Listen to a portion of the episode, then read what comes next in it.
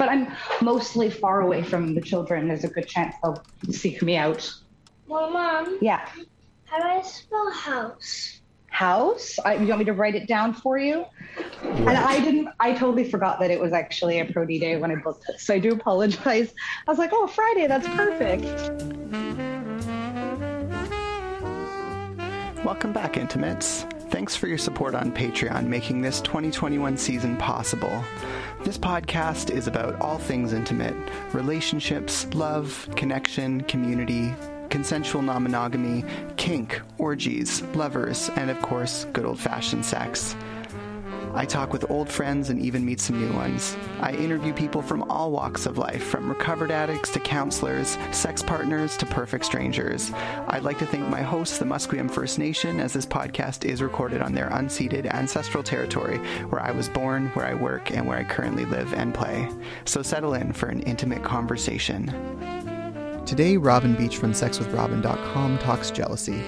As a sex educator, radio host, relationship consultant, all around great human, and more, she brings the experience of her many years in relationship coaching to the show just for you. Actually, it's kind of for a lot of people, but I didn't want you to feel like you weren't special too. So you can see how this stuff gets complicated. But without more cheekiness from me, let's hear from Robin about jealousy and envy directly here on Intimate Interactions. I'm gonna say something. Okay. You know how much I love you. Mm-hmm. I tell people sometimes that having kids is like the worst and best thing ever. Yay. I'm saying yay for the bit. It is the best. There are certain things that it's. I, Brad and I will kind of jokingly be like, "Why did we have kids again?" And he'll be like, "It seemed like a good idea at the time." again, like no regrets, but there's yeah, and other parents have been like that is exactly what it's like. It's like the best and the worst. So I wouldn't give it up, but man, I get really envious of my kidless friends sometimes and the freedoms that they have and so Yeah, I think I think sometimes I get jealous too sometimes. what's that dex I get jealous too sometimes. what do you get jealous of and i said envious huh we talked about that what do you get what do you get jealous of babe? Mm, it's okay to talk about. You don't have to. I don't want pardon? I don't want to tell you. okay we can talk about it another time. I think he's, he's starting to cover his face because he knows someone else is listening. I get jealous too sometimes. I mostly get really envious. What does envious mean? Remember, envy means that you want something that someone else has. It doesn't mean you're like mad at the person or that you want to take it away from them. Like, Auntie Helen is going to Mexico and I'm envious. I'm glad she's going, but I want to go. Right. That's not jealous, that's envious. Jealous would be like, she shouldn't be able to go to Mexico because I can't go, so she shouldn't go. Right? Oi. Oh, yeah, Cooper.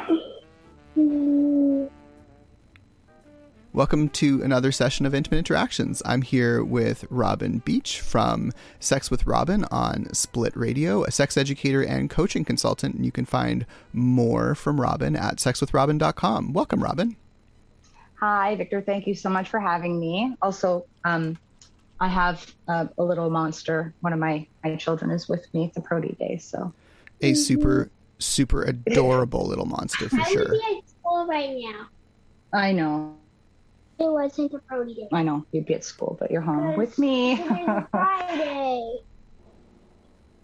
Nanny, Okay. yeah, I love you, babe. I got to do some work. Okay, you can be here. But we're gonna we're gonna just chill for a bit. Okay. Thanks. So cute. So cute. Um, so Thank yeah, I- you. I made sorry, go ahead. I made it. I was just saying thank you. Yeah, I I made it I made it myself. I made this. Yes. I'm eight This- years old.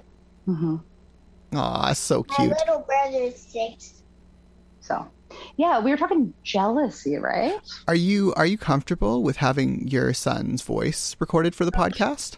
I am okay. I'm okay, Okay, with I it, as long as it's not interrupting. So Okay. Um, right. What was I going to say? jealousy, envy.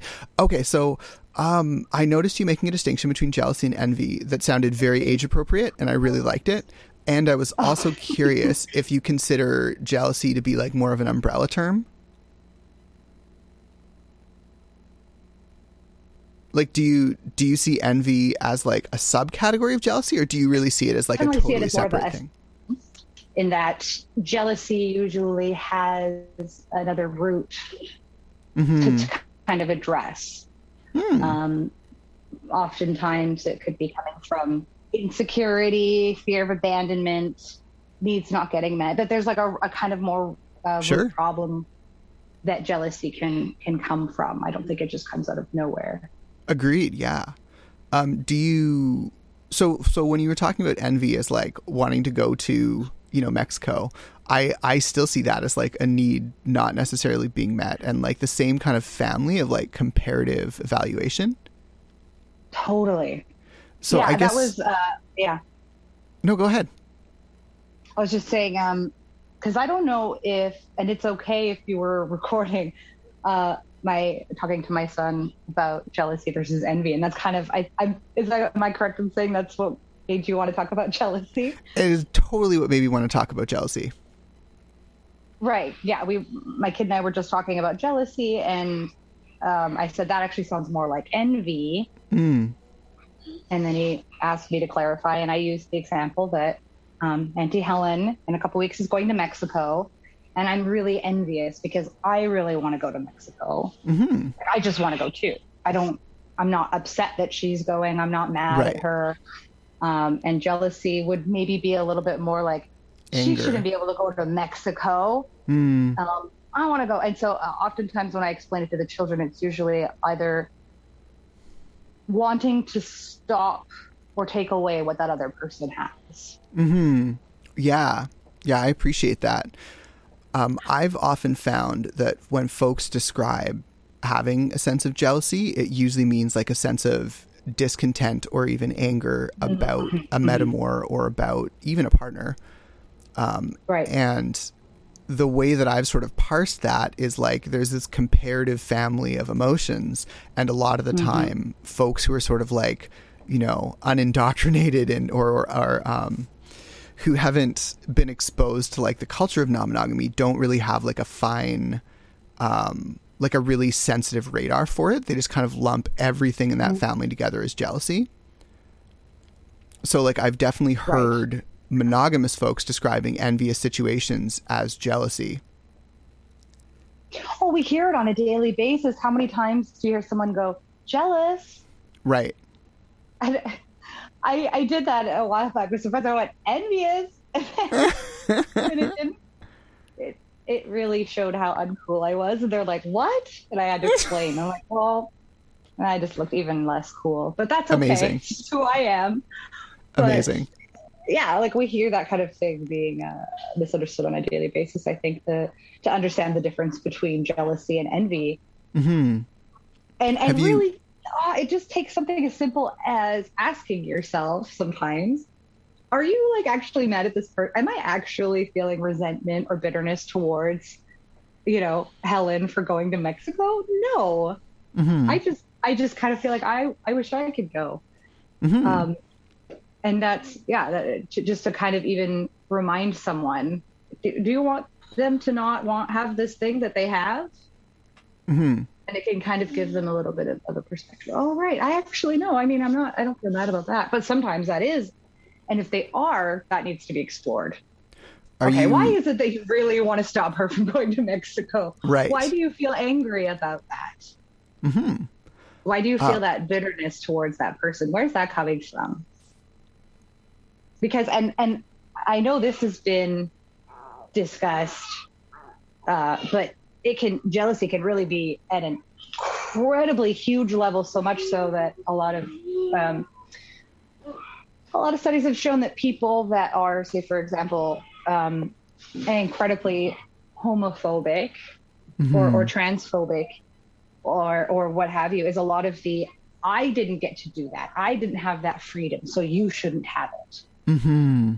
And you do see that towards non-monogamy as well. Obviously, yeah, the different. I don't want to.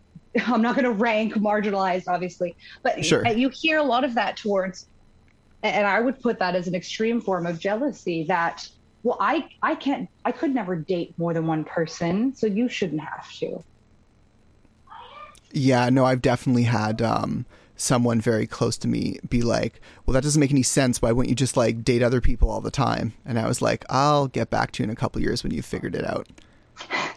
Right? Yeah. like I was like, "Wow, okay." Um, but uh, yeah, in terms of jealousy, are you familiar with Tristan Taormino's model of jealousy? He, yes, I am. I've I've I've heard them speak, and it was really Awesome. quite a treat. Yeah, it's something that I kind of think about when I think about jealousy. I've kind of almost, I don't want to say adopted that model, but like my thoughts on jealousy are heavily derived, I think, from. Um, because like I just had so little experience. I know this just sounds so privileged.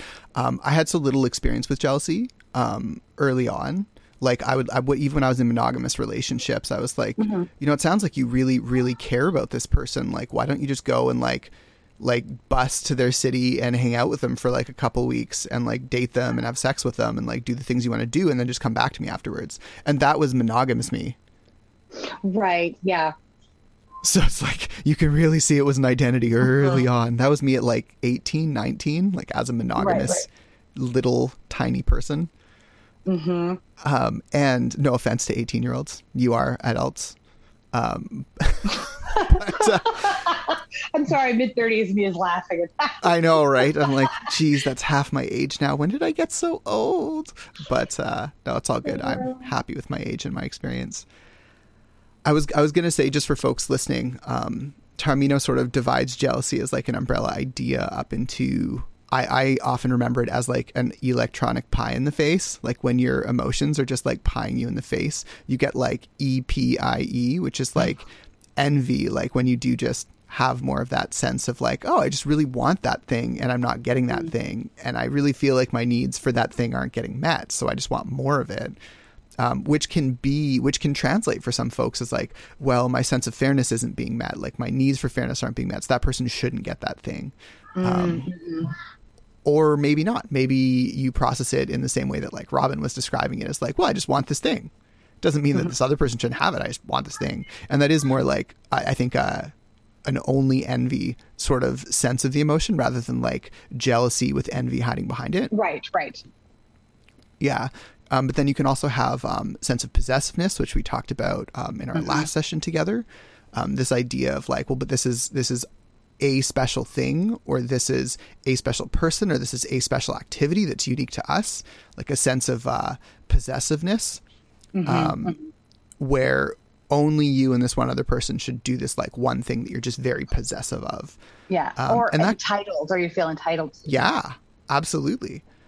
Um, whereas in non-monogamy, there tends to be more of a prioritization of that special bond between two people that's just different, but likewise special in every one of those bonds. Um, Yeah. We do everything together, or that's our thing. I think Oh, that's yes. phrasing here. That's our thing. I have I have definitely heard that before. But that's like, you don't own that.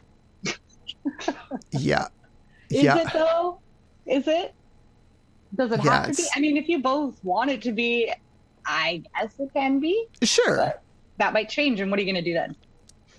Yeah, like exactly. Like if you both want your relationship to be exclusive, make it exclusive. Like that's that's great for you. I I mm-hmm. want that for you. If that's what you both want, have at her. You know, like I'm not decrying the monogamous. I'm just saying that mm-hmm. when you're in these relationships and you both want to be non-monogamous, if you run into a situation like that with, but that's our thing.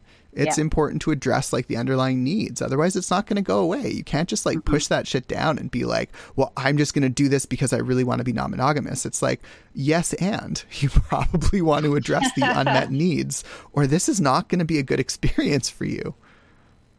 Um, I've heard is- it. I've I'm heard sorry, it described. Yes and is Yes, go for it. hilarious. I'm still processing your yes and. I, I I grew up doing a lot of improv. Again, Amazing.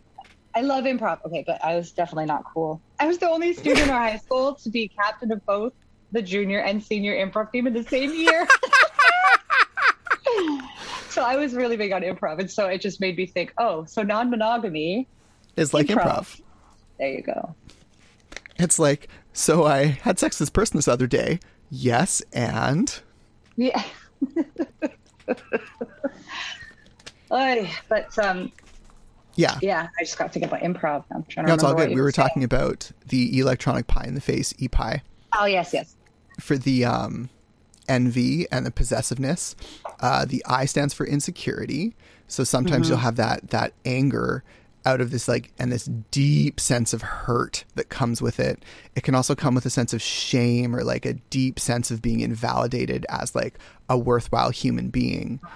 And, And- fear is big. Oh yeah.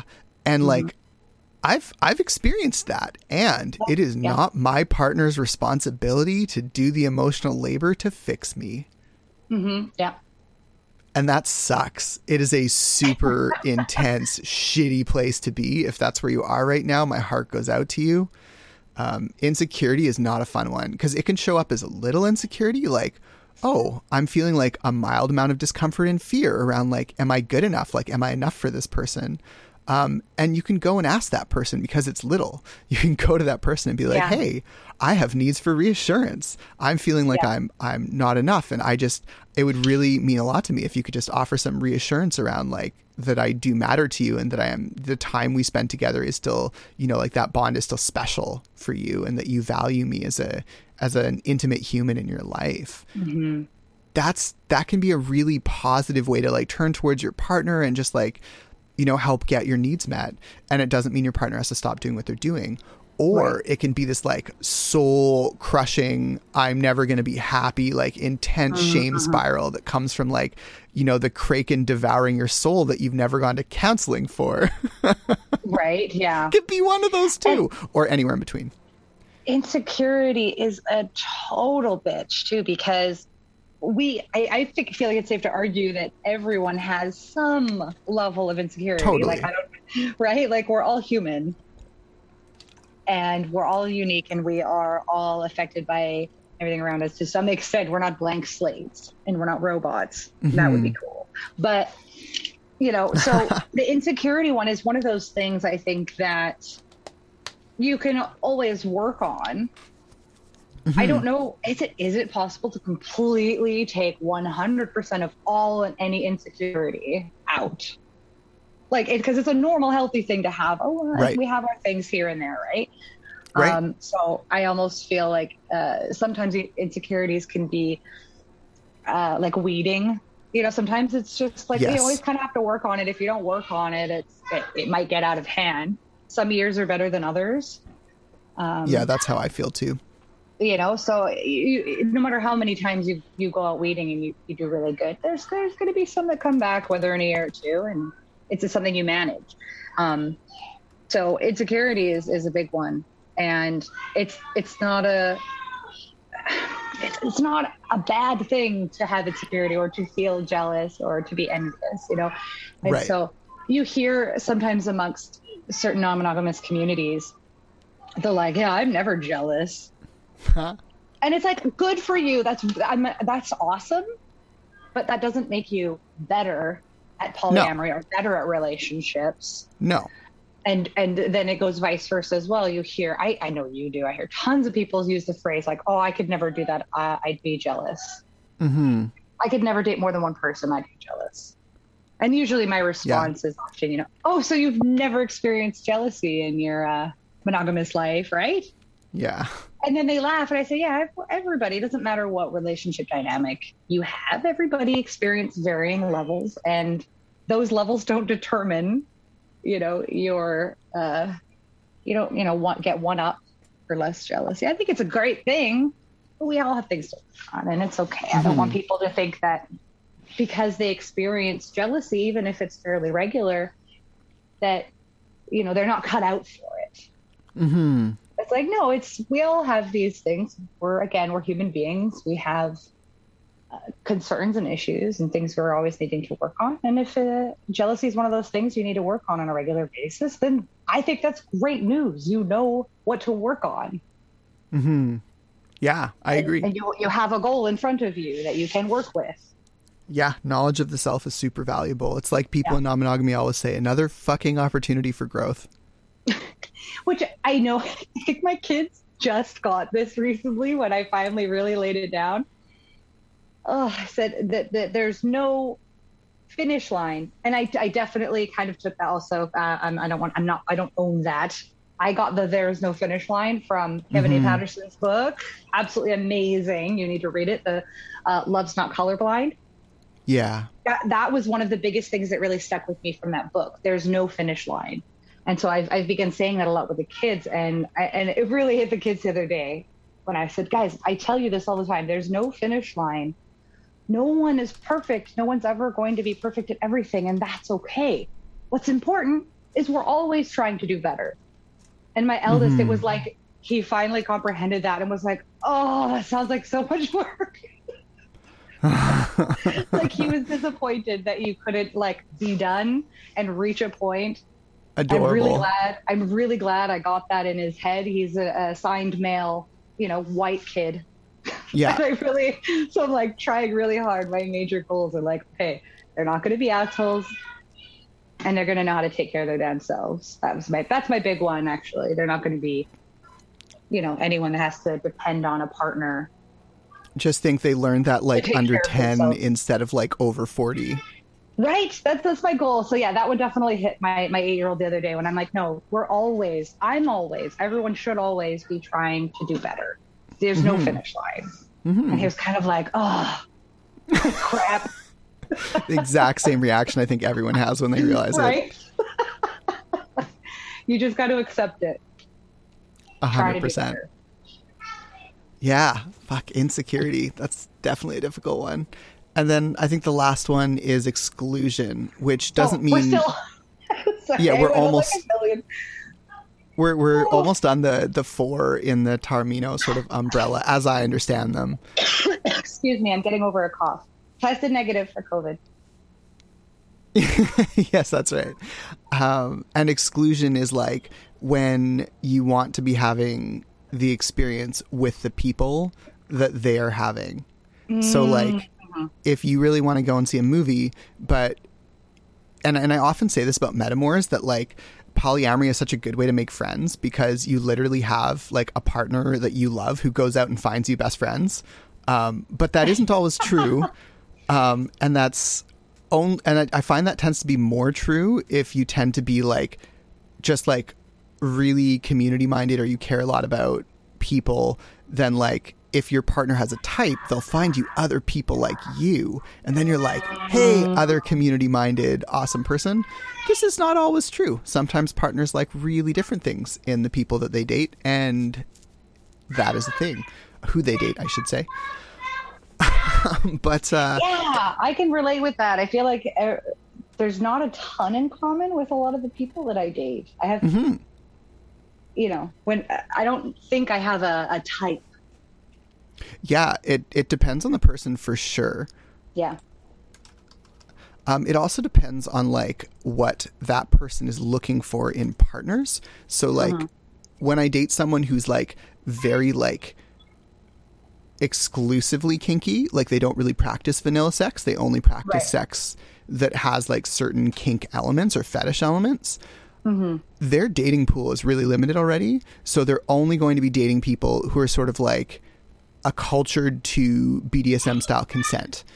And Right. you know, if you trust your partner to make good decisions, which we don't all do, but ultimately it's their lives and they need to make those choices Yeah. um, and live with the consequences. Then you sometimes you do get this awesome source of like, oh, I'm meeting all these cool people from like different, you know, kink communities that I wouldn't normally have otherwise met. So it's it sort of depends. But if you get really lucky, sometimes you know non-monogamy Yeah. can be like that. But exclusion um, is this feeling of like, oh, my friend is going to see the movie I want to see with my partner um, because they're sleeping together. it's sort of like I would really like to go with my friend or my partner or both, but it's like a romantic date. They're like going and they're like enjoying sharing that experience together. And it's not that I want to go see a movie with, you know, either of them. I would love to go and see that specific movie. It's like the latest of your favorite franchise, and there's two. You know, there's a reason you're sleeping with one one of them, and like good friends with another one. Um, but you don't get to see it with them because they're seeing it with each other as part of like a romantic date, Right. and that can sort of be exclusion, where you're just super bummed and like you feel excluded and kind of like left out, and like you're not like angry they're getting to see it. You just feel like really sad or like there's the sense of loss or grief that can come with like not being included. And like that's that's hard. Like that's a mm-hmm. super hard one to deal with. Like there's of course you can do acceptance and like you can grieve it and like find other ways to get those needs met and talk about your feelings with each of them individually but it's like that's that's a challenge right It's super Yeah. hard Totally. The the feeling left out. That's that's a hard feeling. It's not a pleasant one.